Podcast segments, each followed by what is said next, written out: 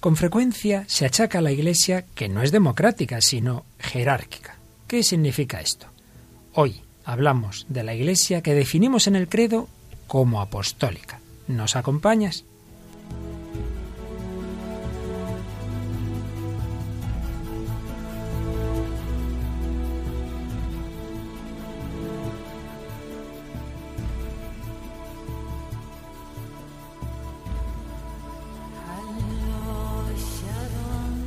El hombre de hoy y Dios, con el padre Luis Fernando de Prada.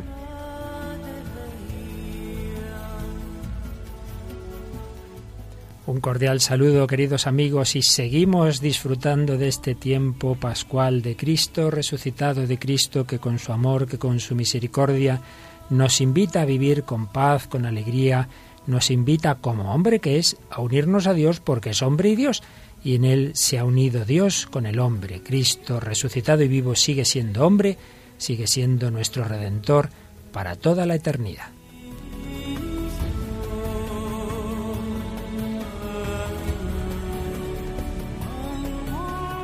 Y recuperamos de nuevo a nuestra querida Raquel Sánchez Mayo. ¿Qué tal, Raquel? Muy bien, muchas gracias. Bueno, viviendo bien este tiempo pascual. Con mucha alegría, como siempre, como todos los años, lo estaba esperando y ya, bueno, feliz de la vida. Estupendo, Raquel. Y también nuestros comunicantes. Tenemos siempre algunos correillos, algunas entradas en Facebook, varios me gustas, pero bueno, por lo menos alguno de los que nos han comunicado nos los mencionas, por favor. Sí, vamos a mandar un saludo a Raymond Yago, que nos dice, Muchas gracias, feliz tiempo de Pascua y no dejéis de evangelizarnos. Necesitamos escuchar siempre la palabra de Dios. Que Dios os pague todo el bien que hacéis, unidos en la oración. Bueno, pues muchas gracias a Raymond y a todos los demás que nos escriben. Como siempre, sí, bueno, nuestros incondicionales Nacho, Nacho y, Jesús, luego pues Baldomero, Marina Ayala, Sandra Patricia y todos los que dais a me gusta cada semana, que os lo agradecemos muchísimo. también había una comunicación que le gustaba mucho esa canción que pusimos el otro día, que viene a ser una versión religiosa del Vivo por ella, era Vivo por él, pero nos preguntan datos y es que no los tenemos nosotros, porque esas cosas que me pasan, que yo me encuentro en mi ordenador que alguien me ha pasado y no me acuerdo quién me lo haya pasado. Sí, así que Jorge Martín, lo sentimos, pero no podemos darte esa información. Ya seguiremos indagando. Pues hoy, como os anunciábamos, vamos a seguir hablando de la Iglesia, pero concretamente de la Iglesia jerárquica, de la Iglesia que creemos que es la que Jesucristo fundó en los apóstoles, la edificó sobre ellos y que por ello es apostólica. Hoy vamos a profundizar en esa nota de la Iglesia.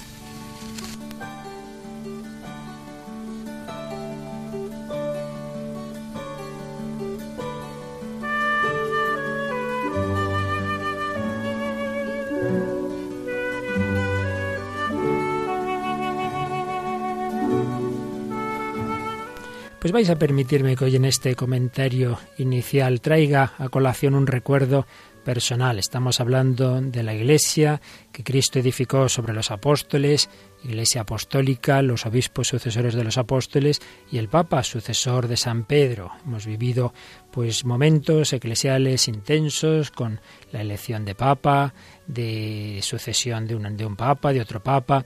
Hemos vivido esos momentos que nos recuerdan ese ministerio de la Iglesia que es el sucesor de Pedro. Pues bien, estábamos un servidor y otros muchos hermanos sacerdotes y concretamente un buen amigo cuyas canciones oímos con frecuencia en Radio María, el padre Gonzalo Mazarrasa. Estábamos estudiando en Roma, vivíamos en el Colegio Español de Roma y se cumplía el centenario de ese colegio. Ese colegio fue fundado en 1892 y estábamos hablando del año 1992. Algunos ya somos viejitos, va pasando el tiempo. Pues bien, en ese centenario del Colegio Pontificio de San José, que es obra de los operarios diocesanos del corazón de Jesús, pues en, esa, en ese centenario tuvimos el gran regalo de la visita del entonces sucesor de Pedro, Juan Pablo II. Una tarde vino a rezar con nosotros vísperas, se quedó a cenar y tras la cena hubo algunos cantos, pues varios de los sacerdotes que con buena voz hicieron sus interpretaciones y el padre Gonzalo Mazarrasa interpretó un par de sus canciones, tantas canciones que ha compuesto, y una de ellas la oiremos al final del programa seguramente, Amanece en la orilla. Nos habla de cómo San Pedro eh, es a quien Jesús le dice, echad la red a la derecha de la barca y encontraréis, y luego San Pedro tira de esa red en la que había tantos peces. San Pedro, el Papa sucesor de Pedro, le cantaba esa canción, pues precisamente por ser en ese momento de 1992 el que también tenía que tirar de la red que la Iglesia echa al mar de este mundo. Pero después le pedimos todos, canta también la otra, la otra. ¿Cuál era la otra? La otra era una canción muy especial, una canción que compuso el 13 de mayo de 1981. Estábamos todos impactados, éramos entonces seminaristas, cuando nos llegó la noticia de que Juan Pablo II estaba gravísimo. Las primeras noticias hablaban de estado preagónico, ingresado en el Gemelli en, una situación gravísima tras ese atentado en que el turco Ali había disparado sobre él. Todos sabemos lo que ocurrió después, como Juan Pablo II eh, achacó a la intervención especialísima de la Virgen María el haber salvado su vida. Pero en ese momento pensábamos que moría. Pues en ese instante de emociones, eh, el entonces seminarista Gonzalo Mazarrasa compuso esta canción que enseguida vamos a escuchar. Y lo impresionante fue que ahí se la cantó al Papa Juan Pablo II, le dio la hoja con el texto, con lo que estaba eh, cantando. Notamos todos la emoción del Papa. Cuando la presentaba Gonzalo decía Santidad, yo compuse esta canción hace ya más de diez años. Lo que nunca me imaginaba es que se le iba a cantar a usted eh, presencialmente.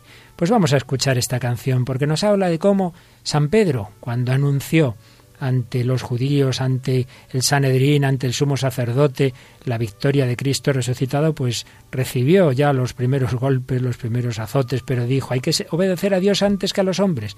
Y lo mismo sigue ocurriendo al Papa, sea quien sea. En aquel momento Juan Pablo II, luego Benedicto XVI, ahora el Papa Francisco, todos hacen presente a Cristo a nuestro mundo. Y como pasó con Cristo, hay quien lo acepta, quien lo sigue y hay quien lo rechaza. Y a veces el rechazo puede llegar a intentar la eliminación física, como ocurrió con ese atentado que rememora esta canción que ahora escuchamos.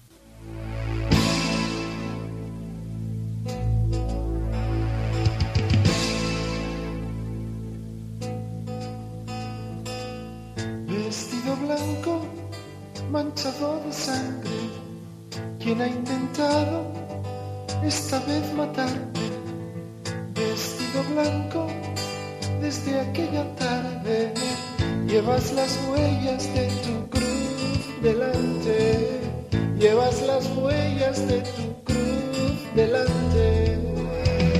No será por lo que dices, no será por lo que haces, no será por lo que dices no será por no Vestido blanco, manchado de sangre, la herida abierta cerrará tu madre. Ella sostiene tu vida en el trance para que sigas llevando la nave, para que sigas llevando la nave. No será por lo no será por lo será por lo que haces. Testigo blanco de un amor que late, crucificado siempre a cada instante, con el cabiste para levantarte, resucitado bajo su estandarte, resucitado bajo su estandarte. Será por lo que dices, no será por lo que haces, no será por lo que dices, no será por lo que haces. Vestido blanco, quieren derribarte tu luz les duele como a ti su ataque. Saben que siempre pueden encontrarte besando un niño como aquella tarde besando a un niño como aquella tarde.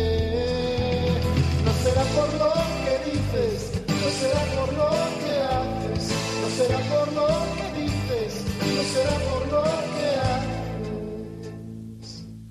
Vestido blanco, Cristo de premiarte, por él te entregas hasta desangrarte sobre las piedras que antes, la sangre fresca de miles de mártires, la sangre fresca de miles de mártires. No será por lo que dices, no será por lo que haces, no será por lo que dices, no será por lo que haces. No será por lo que dices, no será por lo que haces, no será por lo que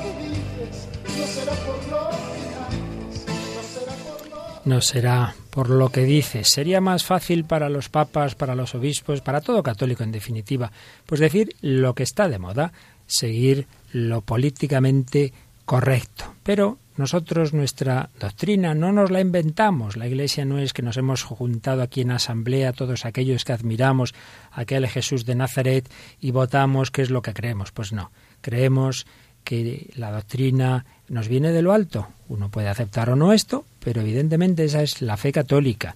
La fe en que la Iglesia lo que hace es transmitir lo que ha recibido, aquello que decía San Pablo, yo os transmito lo que a mi vez he recibido. Y lo que hemos recibido es que Jesucristo es la plenitud de la revelación de Dios y lo que, lo que Él nos ha enseñado se nos transmite a través de la Iglesia que Él fundó. Se nos transmite por dos grandes cauces. Por un lado, la Escritura, que incluye todo lo que preparaba su venida, lo que llamamos nosotros el Antiguo Testamento, y luego el Nuevo Testamento. Pero seamos conscientes de que el Nuevo Testamento es poner por escrito parte de lo que los apóstoles y sus colaboradores estaban predicando durante el siglo I. Es decir, primero fue lo que llamamos la tradición, la predicación oral, la vida de la iglesia, la liturgia, etcétera, y parte de esa predicación oral se va poniendo por escrito en los evangelios, en los hechos de los apóstoles, en las cartas de estos mismos apóstoles, y todo ello va formando lo que hoy llamamos el Nuevo Testamento. Pues bien, sea por el cauce de la tradición oral, de los hechos que vive la Iglesia, como muy particularmente es la liturgia, sea por el cauce de la Escritura y particularmente del Nuevo Testamento, pensamos que eso es la palabra de Dios, que eso viene de lo alto, con la colaboración humana. Nosotros no pensamos que esa palabra de Dios ha caído del cielo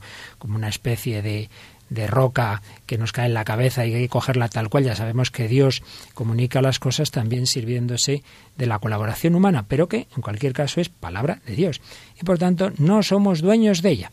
Pues bien, Jesucristo, que es el que revela y el que organiza la Iglesia como él cree que es conveniente, pues le dio una estructura. No es un pueblo amorfo, no es, pues todos aquí dirían hoy los jóvenes a mogollón, sino bien organizado. Y por eso entre sus discípulos Jesús pone a su cabeza a doce, doce apóstoles.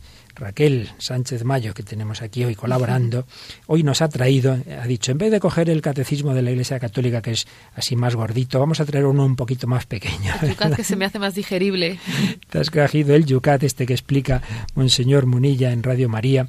El yucat, que aunque no es propiamente un documento de magisterio como sí lo es el catecismo de la Iglesia Católica, pero evidentemente está aprobadísimo y lo regaló el Papa Benedicto XVI en la JMJ de Madrid y por tanto lo que recoge es la doctrina católica. Pues bien, Sabéis que aparte de los números principales del Yucat, tiene luego una, en los márgenes, tiene una serie de citas, tiene una serie de, de frases muy interesantes. Y, por ejemplo, una de ellas nos dice, estamos hablando de esa nota de la Iglesia, ya explicábamos aquí en otra ocasión, que la Iglesia es una, santa, católica y apostólica. Pues bien, ¿qué significa eso de apostólica? Pues que está edificada en los apóstoles. ¿Y qué significa apóstoles? Pues ¿de qué palabra viene esto de apóstoles? Nos dice el Yucat, Raquel.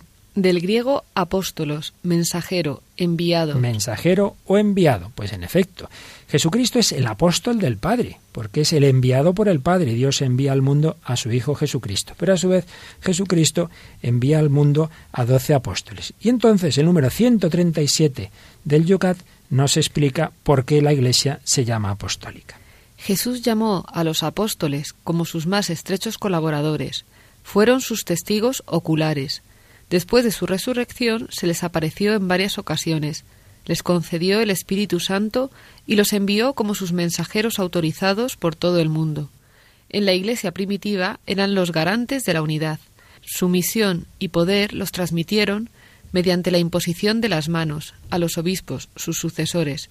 Así se hace hasta hoy. Este proceso se denomina sucesión apostólica. la explicación que da el número 137 que pone primero una frase de síntesis de todo ello y es que la Iglesia se llama apostólica porque, fundada sobre los apóstoles, mantiene su tradición y es guiada por sus sucesores. La Iglesia es apostólica, está edificada en los apóstoles, mantiene su tradición, es guiada por los sucesores de los apóstoles. Por tanto, no es algo así amorfo, sino una iglesia que el propio Jesucristo ha organizado. Pues evidentemente nos fiamos de Cristo más que de nuestras ideas. El Papa Benedicto XVI, ya Papa emérito, también nos explicaba esto de la sucesión apostólica en una de las citas marginales del Yucat del 10 de mayo del 2006 nos, nos cita estas palabras de Benedicto XVI.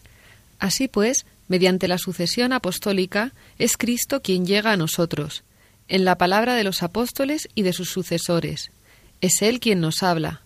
Por medio de sus manos es Él quien actúa en los sacramentos. En la mirada de ellos es su mirada la que nos envuelve y nos hace sentirnos amados, acogidos en el corazón de Dios. Qué bonito, ¿verdad? Sí. Qué expresión tan bella. En la sucesión apostólica es Cristo quien llega a nosotros, porque esto no son inventos. Jesús dice a quien vosotros escucha, a mí me escucha. A quien vosotros perdonéis los pecados, les quedan perdonados. A quienes solo tengáis, les quedan retenidos. Es decir, Jesucristo estaba condicionando, estaba uniendo su autoridad, su poder, su palabra, su, la gracia del Espíritu Santo y el perdón de los pecados, lo estaba diciendo que todo ello lo iba a conducir, lo iba a comunicar, mejor dicho, a través de los apóstoles. Por tanto, a través del apóstol, a través del enviado, vamos a Cristo. Es como el que habla con un embajador, pues ya se entiende que el embajador lo importante es a quién representa. Pues bien, los apóstoles, sus sucesores, representan a aquel que eligió a los doce primeros apóstoles, representan a Jesucristo. Esto es realmente algo maravilloso, el saber que la Iglesia no es un muro que nos separa de Cristo, sino al revés. Un puente es quien nos conduce al Señor. Por eso, saber Raquel que una de las denominaciones del Papa es el sumo pontífice, pontífice, pontifex, el que hace de puente. Toda mediación, todo sacerdote, eh, su tarea es esa, ser puente, es llevar a Dios. Pero evidentemente hay un sumo pontificado, que es el del sucesor de Pedro. Y esto es tan maravilloso que nos has traído una canción que precisamente nos habla del Dios maravilloso. Explícanos un poquito qué canción nos traes hoy, Raquel. Bueno, pues es una canción que es muy conocida a la gente que escucha música católica y yo creo que también han hecho alguna versión en español y, y tal. El, bueno, está compuesta por un estadounidense que se llama Michael W. Smith que aunque no nos suene, este caballero ha ganado un Grammy y es uno de los de los bueno de los mayores exponentes de la música cristiana y muy conocido. La canción eh, se llama Our God is an Awesome God, que es nuestro Dios, es un Dios maravilloso, de la que Blanca, nuestra querida Blanca Rapera y Javi hicieron también una versión. Y, y, bueno, es básicamente una canción de alabanza porque repetirá muchas veces que nuestro Dios es un Dios maravilloso, que reina desde el cielo con la sabiduría, poder y amor y nos traes una versión de una interpretación en directo. En directo porque he pensado que así tenía más, fuerza. fuerza. Nos escuchamos.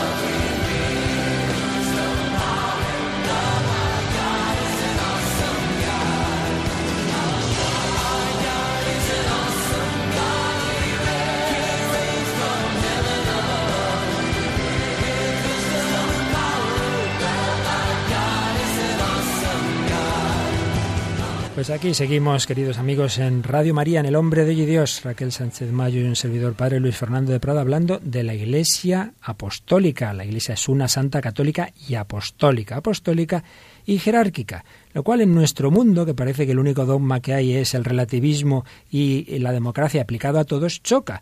Y por eso el Yucat, su número 140, se hace esta pregunta. ¿Por qué la Iglesia no es una organización democrática. A ver, Raquel, ¿qué respuesta nos da el Yucat? El principio de la democracia es todo poder emana del pueblo, pero en la Iglesia todo poder emana de Cristo.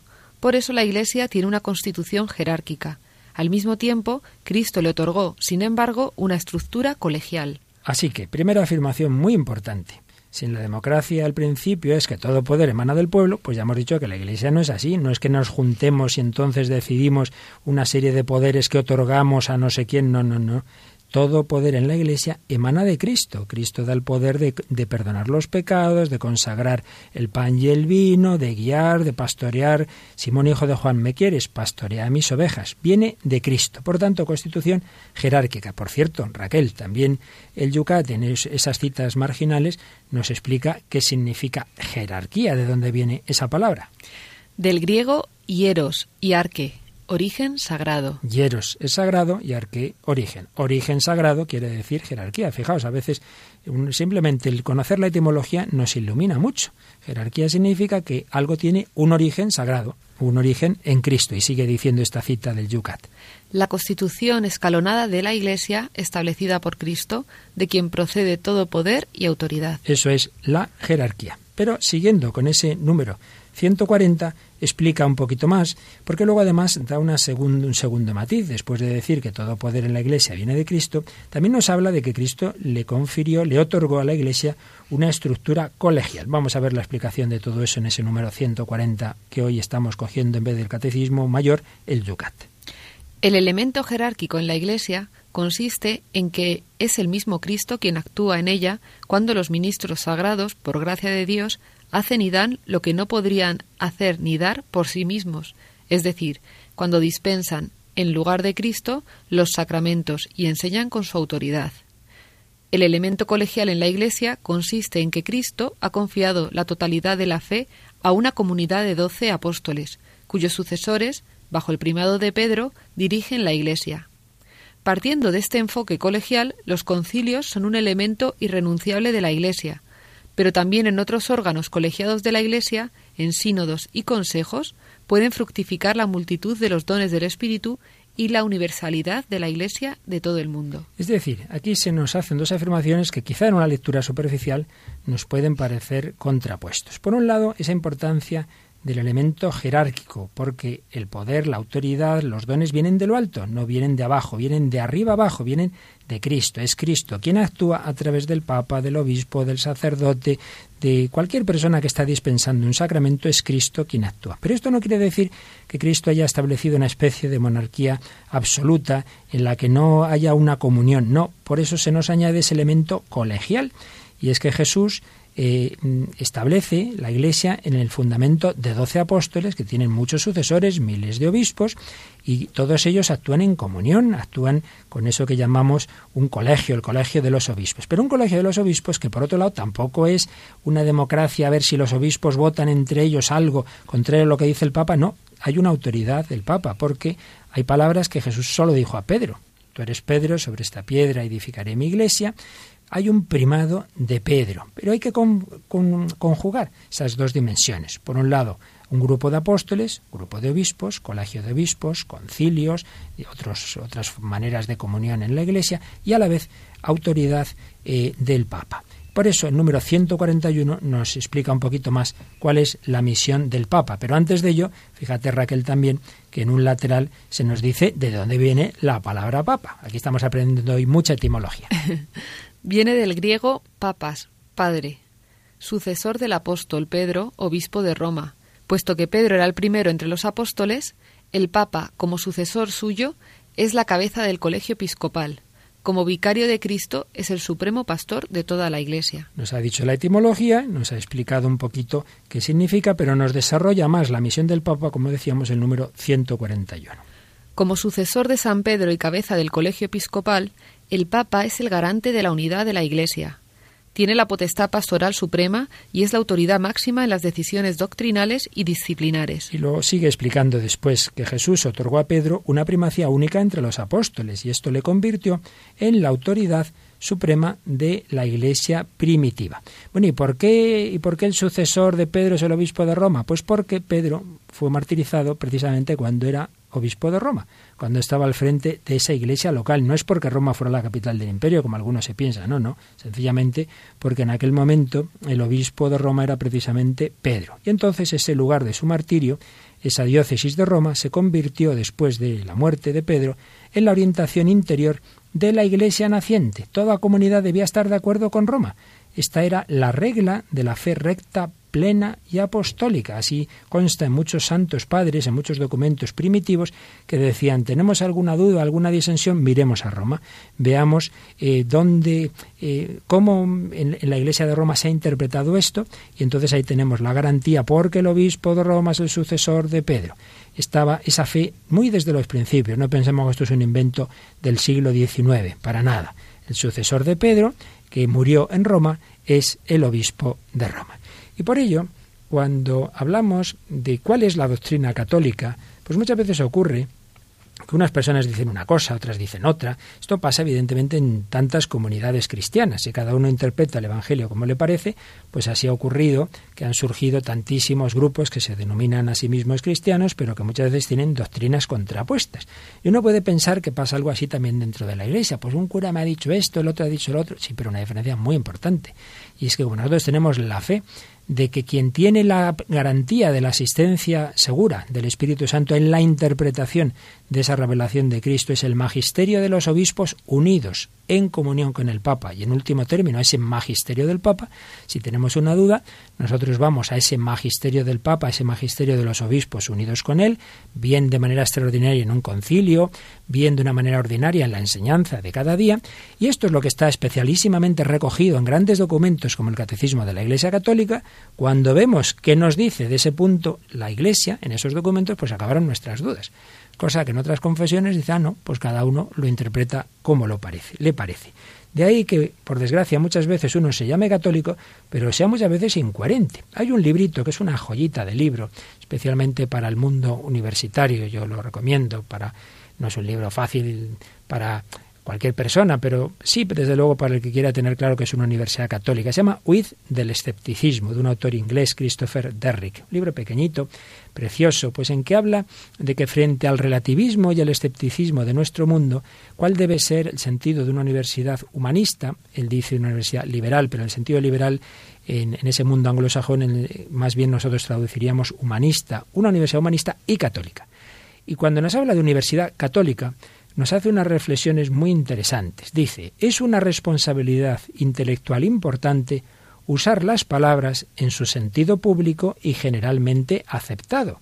Generalmente aceptado. Y si no se usan en ese sentido, hay que acompañarlas de una explicación. Pues bien, la palabra católico tiene un significado público generalmente admitido que es bastante claro y que comprende dos elementos, nos dice Christopher Derrick. El primero es jurídico o canónico se refiere a la relación formal entre un individuo y una institución visible, relación que lo distingue de un apóstata o de alguien que esté excomulgado. Una persona es católica si está bautizado, si está dentro de la Iglesia, si no ha sido excomulgado, etc. Pero hay un segundo sentido, mucho más común, nos dice este autor, y es el que se refiere a la aceptación de una determinada autoridad en cuanto ésta enseña con la voz de Dios y no con la de los hombres, y no con la de los hombres. Y es que cuando decimos católico, lo que en el fondo estamos diciendo es que creemos que la Iglesia católica enseña con la voz de Dios. Y por eso, decía, escribía este autor, católico no puede ser un término selectivo, sin caer en un absurdo lógico. No se puede afirmar a la vez soy católico, es decir, creo que la Iglesia católica enseña con la voz de Dios y añadir, pero no puedo seguir a la Iglesia cuando enseña tal o cual cosa. Hombre, ¿cómo está usted diciendo que se llama católico? Es decir, que usted cree que la Iglesia enseña con la voz de Dios. Y luego dice, pero en tal punto de la doctrina católica no la acepto. O sea que entonces usted no acepta la autoridad de Dios. Eso es abusar del lenguaje, porque el sentido obvio de la palabra católico es que uno entiende que Cristo ha fundado esa iglesia y que ésta enseña con la autoridad de Dios. Si uno dice, bueno, yo estoy de acuerdo en la iglesia en muchas cosas, el acuerdo será de tipo coincidencial o selectivo. Pero, añade Derrick, quien diga eso, estoy de acuerdo en muchas cosas, pero en otras no, quien diga eso habrá rechazado la idea central que define al catolicismo y que lo distingue de un cristianismo vago y generalizado, a saber, la idea de que la Iglesia habla con la voz de Dios, con la voz de Dios. Uno no puede decir, yo soy católico, pero no estoy de acuerdo con lo que dice la Iglesia de los métodos anticonceptivos, del matrimonio. Pues hombre, entonces usted no está creyendo que la Iglesia habla con la voz de Dios. ¿Qué te parece, Raquel? ¿No te, no te suena esto a cosas que ocurren en nuestro mundo? Sí, eh, y es muy curioso y aparte en temas que son tan, tan bueno, yo conozco casos mm, muy extremos, pero o alguna persona que empieza a tener dudas sobre el aborto y tal, y a mí me parece, o sea, a, cualquier luz que, está mal y más cuando eres católico que entiendes todo lo que es la, defensa de la vida y, bueno, y sobre todo, yo es que soy una persona que también creo mucho en la obediencia en general, hay que, y, entonces pues también creo que hay que a veces hay cosas que no vemos y tenemos que entender que hay personas que, que saben más que nosotros y que, y que también pues está el Espíritu Santo actuando en la Iglesia, que también lo creemos, pues también tenemos que creerlo a veces cuando no vemos todo según nuestra razón, lo que creemos, lo que sentimos, lo que ta, ta, ta. Claro, es que mira, hay como tres criterios, digamos, eh, que uno puede tener como principio de qué es lo que yo entiendo verdadero o no. Primero, el criterio puramente racionalista. Eh, acepto como verdadero lo que mi razón entiende. Bueno, eso puede valer para la filosofía, para la ciencia, pero claro, si lo aplicamos a la religión, si usted solo va a aceptar lo que su razón entiende, pues hombre, a Dios nunca lo vamos a entender. Si usted entendiera todo lo religioso, quiere decir que eso no es Dios porque un Dios que el hombre entiende es un Dios a la medida humana. Por tanto, primer criterio, el puramente racionalista se nos queda corto. Segundo criterio, el evangélico, el que dijera, yo acepto lo que me dice la Biblia, pero lo que me dice la Biblia a mí, lo que tal como yo interpreto la Biblia. Bueno, básicamente es el principio luterano, ¿no? El principio protestante que es la libre interpretación de la Biblia, cada uno lo que le dice. Bien, ahí lo que ocurre, lo que de hecho ha ocurrido desde Lutero hasta aquí, ¿verdad? Que han surgido pues miles y miles de interpretaciones de la Biblia y cada una vale lo mismo que la otra porque no habría un criterio objetivo. Principio protestante, digamos, de interpretación de verdad pues lo que me dice la Biblia. Y el criterio católico es lo que el Señor nos enseña, en la Biblia también, pero eh, en tal como la interpreta la Iglesia Católica, con esa asistencia que creemos que hay en ella del Espíritu Santo y en último término la enseñanza definitiva de su magisterio. Ese es el principio católico. Entonces, la contradicción es que hay muchos que se llaman católicos, pero aplican o el criterio 1, lo que yo entiendo, o el criterio 2. A mí la Biblia me parece que dice esto. Bueno, pero no es eso lo que ha dicho el Papa, el concilio, ah, pues me da igual. Bueno, pues me parece muy bien, yo le respeto mucho, pero entonces, ¿por qué se llama usted católico? De todas maneras es un poco también el pensamiento que se nos ha colado, ¿no? De cada época lo que nos toca, pues, pues quieras que no, pues quien, no sé quién decía, quien vive con fumadores acaba oliendo a tabaco, ¿no? Pues un poco eso nos pasa a veces, ¿no? y, yo creo que contra esto lo mejor pues es la humildad, ¿no? La humildad de, de decir, bueno, pues por encima de lo que siento, lo que yo creo, puede haber una verdad mayor, ¿no? Sin duda. Y luego es que además, mira, pasa una cosa, y es que a lo largo de la historia de la Iglesia, quienes en un momento dado pues no aceptaban la autoridad de la Iglesia, pensaban que se equivocaba, se salían de ella. Lo que mm. llamamos herejía, es decir, uno pues no acepta un principio básico de la Iglesia, se sale de ella o, se declara en cisma, pero desde unos siglos para acá, sobre todo claramente ya desde el XIX y el XX, se ha producido un fenómeno curioso. Y es que en vez de romper formalmente con la Iglesia, muchos que no aceptan su magisterio se quedan dentro. Y es un lío, porque uno dice, pero vamos a ver, pero pues si, usted no está de acuerdo, pues márchese, pero, pero eso de quedarse dentro y a la vez estar en contra es un poco extraño, ¿verdad? Sí, también acompaña el signo de los tiempos. También, también. Tú imagínate que tú estuvieras en una cadena de coches, no voy a decir ninguna marca concreta, ¿no? Pero una, la que sea, eh, coches AA. Y llego yo y me dices, yo que usted compraba los de la, la, competencia. Y diría, oiga, ¿qué hace usted aquí vendiendo coches? Bueno, pues eso pasa muchas veces, ¿no? Usted porque es sacerdote a mí me ordenó el obispo, pero yo no creo los que dicen los obispos son todo tontería. Bueno, entonces yo puedo creer que usted es sacerdote, porque a lo mejor esa ordenación fue inválida. Claro. Y usted no dice que la confesión eso no es pecado y tal, y entonces a mí quien me dice también que cuando consagra el pan eso es el cuerpo de Cristo, pues si la Iglesia se equivoca al perdonar pecados o al retenerlos, también se puede equivocar en eso, ¿no? Claro. A veces somos coherentes, pero es que nuestro mundo no es precisamente muy coherente. Como bien dices, nos acompañan los signos de los tiempos. Pero bueno, vamos vamos que nos acompañe también la música de los tiempos. Hoy nos has traído una canción, en este caso en castellano. Introdúcenos la Raquel, por favor. Pues la canción se llama Resucita que para este tiempo nos viene muy bien, para que resucitemos con el Señor. Es una canción de un colombiano que se llama Felipe, Felipe Gómez y yo por las canciones que he visto en internet suyas, pues eh, son todas, debe ser un chico muy mariano porque son todas relacionadas con María. Pero bueno, en esta nos va a dar ánimos y fuerza para, pues, pues para eso, ¿no? Para resucitar con Cristo. Pues vamos a escucharla, pues.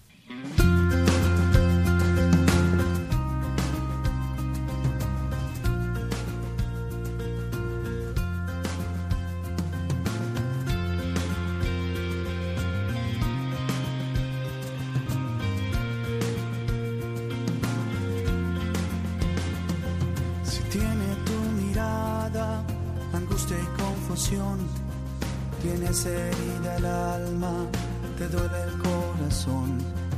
De nuevo caminando, movido por la ira, traiciones han marcado mil cosas en tu vida. Resucita, resucita.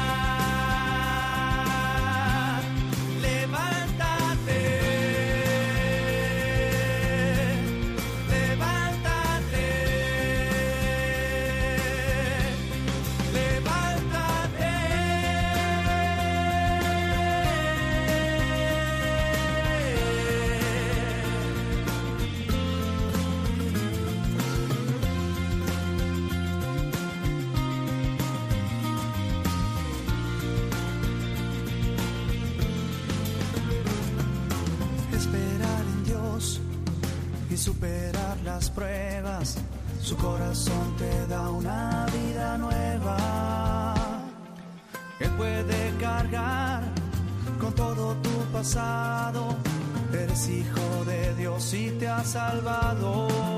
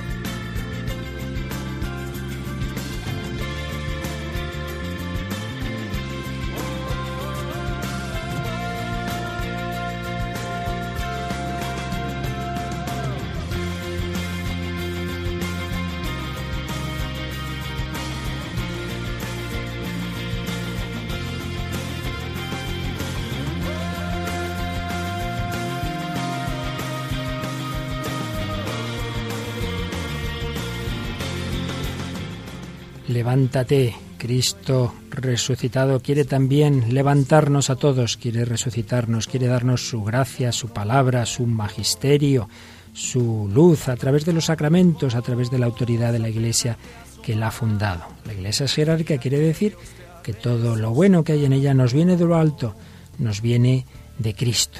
Ese Cristo que ha organizado a la Iglesia, veíamos sobre el cimiento de los apóstoles, y a su vez a los apóstoles puso en ellos esa piedra, precisamente de ahí viene el nombre de Pedro. El Yucat nos habla de esos sucesores de los apóstoles que son los obispos, de ese sucesor de Pedro que es el Papa, y también se hace esta pregunta en el número 142.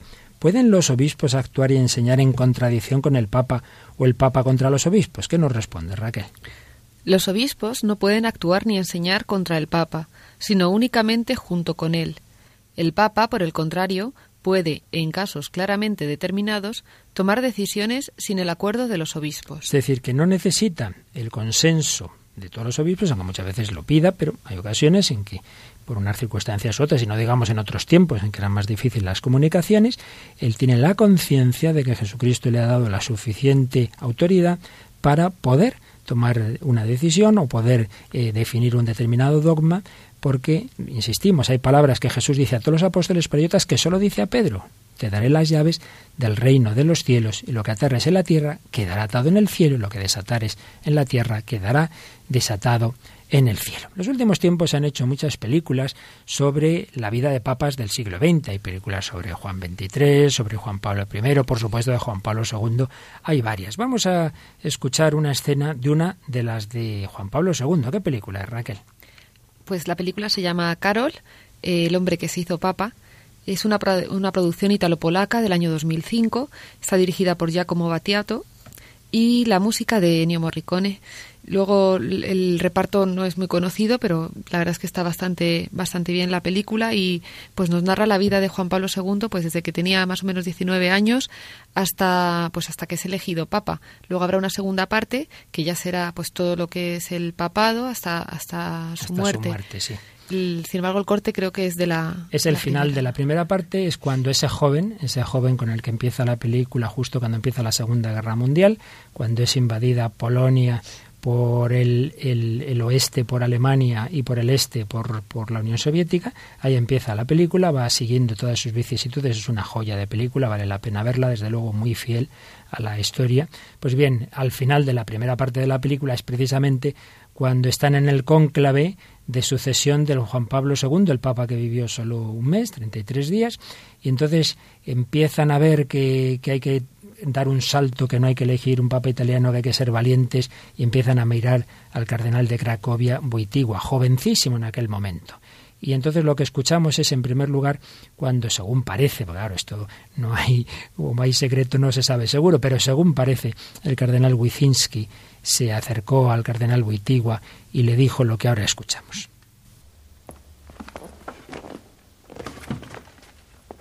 El Señor ha venido y te ha llamado. ¿Qué quiere decir? Si sales elegido, por favor, no lo rechaces. ¿Recuerdas lo que le decía Cristo a Pedro en Cuo Vadis? Solo una palabra.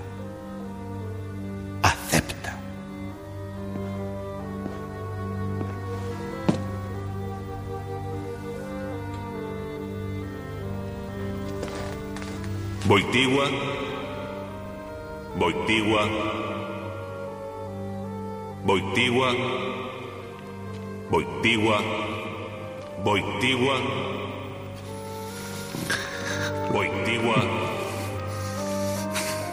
Boitigua.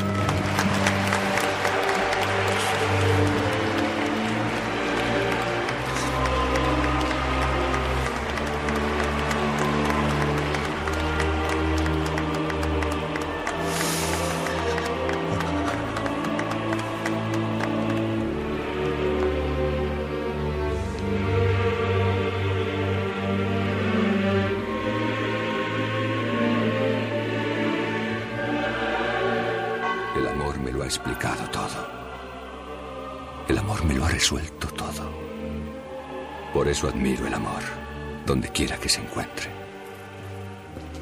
Si el amor es tan grande como sencillo, si el anhelo más simple se puede encontrar en la nostalgia, entonces puedo entender por qué Dios quiere ser recibido por gente sencilla, por esos cuyos corazones son puros y no encuentran palabras para expresar su amor.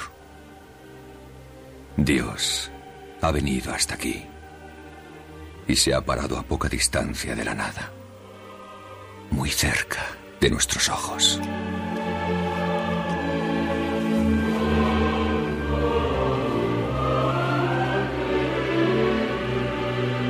Quizá la vida es una ola de sorpresas, una ola más alta que la muerte. No tengáis miedo jamás. Habemos Papam. Habemos Papam. Estas palabras que hemos oído recientemente, estas palabras que nos recuerdan que en la Iglesia hay esa jerarquía, hay ese principio de autoridad, pero por otro lado también muy impresionante pensar que esa autoridad puede recaer en cualquier persona, que puede recaer en un joven sacerdote polaco de clase media, humilde, que puede recaer en un sencillo jesuita argentino, que puede recaer en un joven alemán, que puede recaer en cualquier persona, por supuesto, en un pescador del lago de Galilea, el primer papa. Cristo se sirve de cualquier persona porque lo que nos importa es seguirle a Él. Escuchamos su voz. Cuando uno de los grandes papas del siglo IV, V, San León Magno, tiene una intervención maravillosa en un concilio, el concilio de Calcedonia, se levantaron los demás obispos y dijeron, Pedro ha hablado por boca de león. Es Pedro, es Pedro. Por eso es curioso, Raquel, que ningún papa se ha puesto el nombre de Pedro, porque sería un poco extraño decir, yo soy Pedro, sucesor de Pedro, yo hago presente a Pedro, ¿no? Pues no hace falta que te llames Pedro, porque es que el papa es Pedro, el papa es Pedro. Pues oíamos ese momento final histórico de esa salida de de Carol Wittigua ya convertido en Juan Pablo II al balcón, pero sea quien sea el Papa, pues ya ha tenido varios sucesores, sea quien sea, lo importante es que en él vemos a Cristo. Iglesia católica, fe en que Cristo gobierna su iglesia de una manera jerárquica. Y creo que nos trae hoy un testimonio precisamente de alguien que era cristiano, pero no era católico, ¿es así? Sí, además es, es eh, el testimonio de Linda, Linda Poindexter, que, bueno, era sacerdotisa episcopaliana. o sea, ahí, es nada. Ahí es nada. Ahí es nada. Y, bueno, pues eh, dará unos cuantos pasos en su vida que le acercarán a la, a la Iglesia Católica, ¿no? Ella estará de, como en este ministerio suyo en la Iglesia Episcopaliana 13 años y empezará a encontrarse, pues por ejemplo, la primera dificultad que encuentra, ella tenía familia y entonces empieza a ver que pues que hay realmente esas dificultades para poder ejercer eh, lo que ella, la tarea que ella, sus funciones en la iglesia episcopaliana y la de su familia. Entonces, pues ahí, ahí fue la primera apunte que le empezó a entender la lógica del, del celibato sacerdotal y bueno pues poco a poco pues así con muchas cosas no también pensaba que rechazaba recibir la interpretación de la palabra de Dios de una persona de una institución y entonces llegó con el tema de pues el tema del aborto no parece ser que la que la Iglesia episcopaliana pues creen como que no hay que imponer una moral que no hay que como que no hay que dirigir a la gente no que bueno pues que haya un poco así pues cada uno pues como vea no como un poco lo que decíamos antes. Y entonces ella se dio cuenta de que de que no, de que, de que no, que ella no creía que el aborto pudiera ser algo que Dios quisiera, ¿no? Que el aborto es una, es una realidad que siempre es contraria a Dios. Y, y, así fue como llega este convencimiento gracias al testimonio de la Iglesia Católica, porque dice, a menudo daba gracias a Dios por el testimonio tan coherente de la Iglesia Católica en cuestiones de moral y de doctrina, y empecé a sentir un enorme respeto por el Santo Padre y a rezar por él es en ese punto, ¿no? En el que está ella, que dice que sintió como mucha necesidad de rezar. Y es curioso porque no, no rezaba en su iglesia, sino que se iba a una iglesia católica hmm. que había cerca de, de allí donde tendría ella su, su, su otra iglesia. Y, y, además es muy gracioso porque ella parece ser que también vestía con alzacuellos, entonces dice que se ponía una bufanda para entrar en la iglesia católica y, bueno, y pues poco a poco pues empezó a empezó a desear hacerse católica y, a enamorarse, dirá ella, de la de la de la religión de la religión católica. Luego, a ver, habrá un punto muy importante que, como siempre vemos en todas las conversiones, siempre aparece la Virgen María, ¿no? Y el catecismo. Dice, Fíjate. Muy pronto empecé a sentir también a la Virgen María como madre. Compré varios libros sobre la Virgen y se me ocurrió la idea de rezar el rosario. Y se me hizo un gran bien. También leería la obra de, del cardenal Newman. Ya, Beato Cardenal Newman. Del Beato cardenal, Newman. Y incluso dice que empezó a, a, querer conocer realmente la fe católica y se compró un catecismo que dijo que era qué gran regalo aquella exposición tan clara de la fe. Y bueno, poco a poco pues ya está, ya estaba, ya estaba poco a poco ya su conversión y, empezó a asistir a, misa una o dos veces, continuó, continuó leyendo, rezando, reflexionando. Los, los domingos seguía yendo a su iglesia, pero, pero ya se dio cuenta de que no, de que no sentía de, devoción. Entonces sintió en una vigilia pascual eh, una gran eh, aluvión de gracia y fue cuando tomó la, la, decisión de hacerse católica. Qué bonito. Fíjate, has mencionado una cosa que he leído, que hay varias comunidades cristianas no católicas, pero cercanas, y que usan el catecismo de la Iglesia Católica, porque dicen, si es que no existe una cosa parecida que resuma tan, tan bien pues todo lo que dice la Escritura, los santos... Claro, muchos de los que estudian ese catecismo acaban haciéndose católicos, ¿no? Porque acaban viendo esa, esa coherencia tan grande que se debe a ese cuidado que el Señor eh, ha tenido y tiene de su Iglesia a través de su magisterio. Pues bien, si comenzábamos el programa con una canción del padre Gonzalo que nos hablaba de ese atentado a Juan Pablo II, vamos a acabar con otra, que aunque no la interpreta en este caso él, si la compuso él, que nos habla de esa aparición en, en el lago de Tiberíades de Jesús resucitado a los apóstoles, que habían estado toda la noche intentando pescar sin conseguir nada, pero en cambio cuando se fiaron de la palabra de Jesús, tuvieron una gran pesca. Pues es lo mismo, la Iglesia por sí misma somos hombres débiles, pecadores como los demás, pero si nos fiamos de Cristo y le hacemos caso a su palabra, en tu nombre echaré las redes.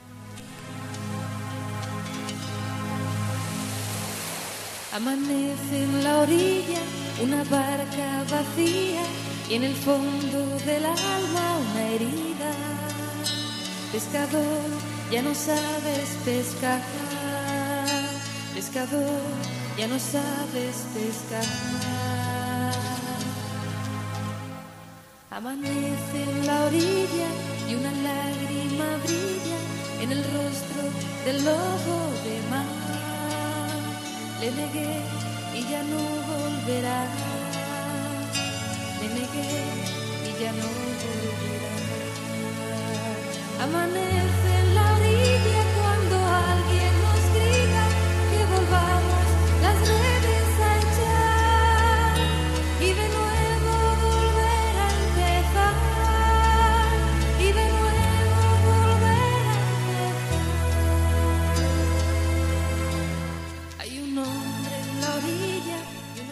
Hablábamos antes de este autor inglés, Christopher Derrick, que en Huid del escepticismo nos insistía en la importancia de usar bien la palabra católico y mencionaba a esas personas que se quedan dentro de la iglesia, que dicen que son católicas, pero que luego transmiten la idea de que la Iglesia católica ha malinterpretado radicalmente la religión cristiana durante casi 20 siglos. Y dice, bueno, pues, pues si usted cree esto, pues no sea católico. Si la verdad importa algo, entonces la comunicación de la verdad también importa y hay que usar las palabras adecuadamente. Si alguien quiere sostener que el catolicismo no es verdad, que lo haga. Pero lo que no podemos hacer, si tenemos un mínimo respeto por el lenguaje, es llamar católico a quien mantenga esa idea. Una especie de nostalgia personal puede hacerle a esa persona mantener el título. Pero se lo debemos quitar con la mayor gentileza y caridad, no porque lo diga el Papa, sino porque lo dice el diccionario. El diccionario nos dice que católico es el que cree que Cristo enseña con la autoridad de la Iglesia.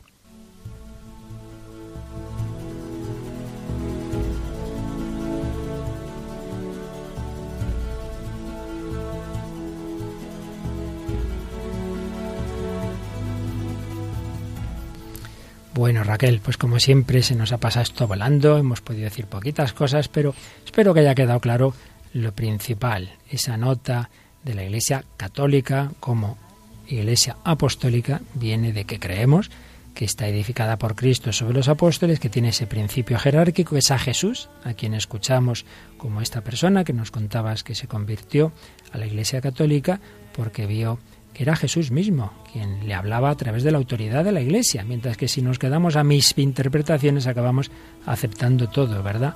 Porque cada uno siempre lleva el agua a su molino. Y además eh, es un, es un regalo realmente la, la jerarquía, yo creo, en la Iglesia. Tenemos la suerte de contar, pues en los últimos papas, pues vamos, a mí me parecen todos santos, y entonces pues es, es un regalo que Dios nos ha hecho, la verdad, la jerarquía sin duda, pero incluso en los casos que históricamente también se ha dado, de papas nada santos, pero es impresionante que esos papas, aunque llevaran una vida moral mala, pero nunca negaron la fe. Es decir, Cristo siempre ha cuidado de que se cumpliera esa promesa suya, ¿no? De que a Pedro le dijo, confirma en la fe a mis hermanos, aunque tú también me vas a negar. Ya en el primer papa negó, como persona humana cayó, pero por otro lado era el que tenía que confirmar en la fe. Esa es nuestra fe católica. Por eso, a pesar de todos los fallos, corrupciones, pecados, persecuciones, crisis externas, internas, pasan los siglos y sigue la Iglesia Católica edificada por Cristo sobre la roca de Pedro. Esa es nuestra fe, la fe que, queremos transmitir en diálogo con el hombre de hoy, en el hombre de hoy y Dios, que ya saben nuestros oyentes que pueden, y les agradecemos mucho, seguirse comunicando con nosotros de estas formas que nos recuerda Raquel. Pues por el mail, el hombre de hoy y Dios, arroba radiomaria.es, en Facebook, como siempre, en el buscador, el hombre de hoy y Dios, y dar a me gusta. Y luego, pues si quieren pedir algún programa, pues en el teléfono 902 500 518. Pues muchas gracias a Raquel Sánchez Mayo, a Juan Manuel en el control y a todos vosotros, queridos amigos. Sin duda la mayoría hijos de la Iglesia Católica, pero también muchas veces tenemos oyentes que no lo son o que están con dudas o que están en búsqueda. Pues buscad, buscad y encontraréis. Quien busca la verdad con sinceridad la encuentra. Que el Señor os ayude siempre en esta búsqueda y hasta el próximo programa, si Dios quiere.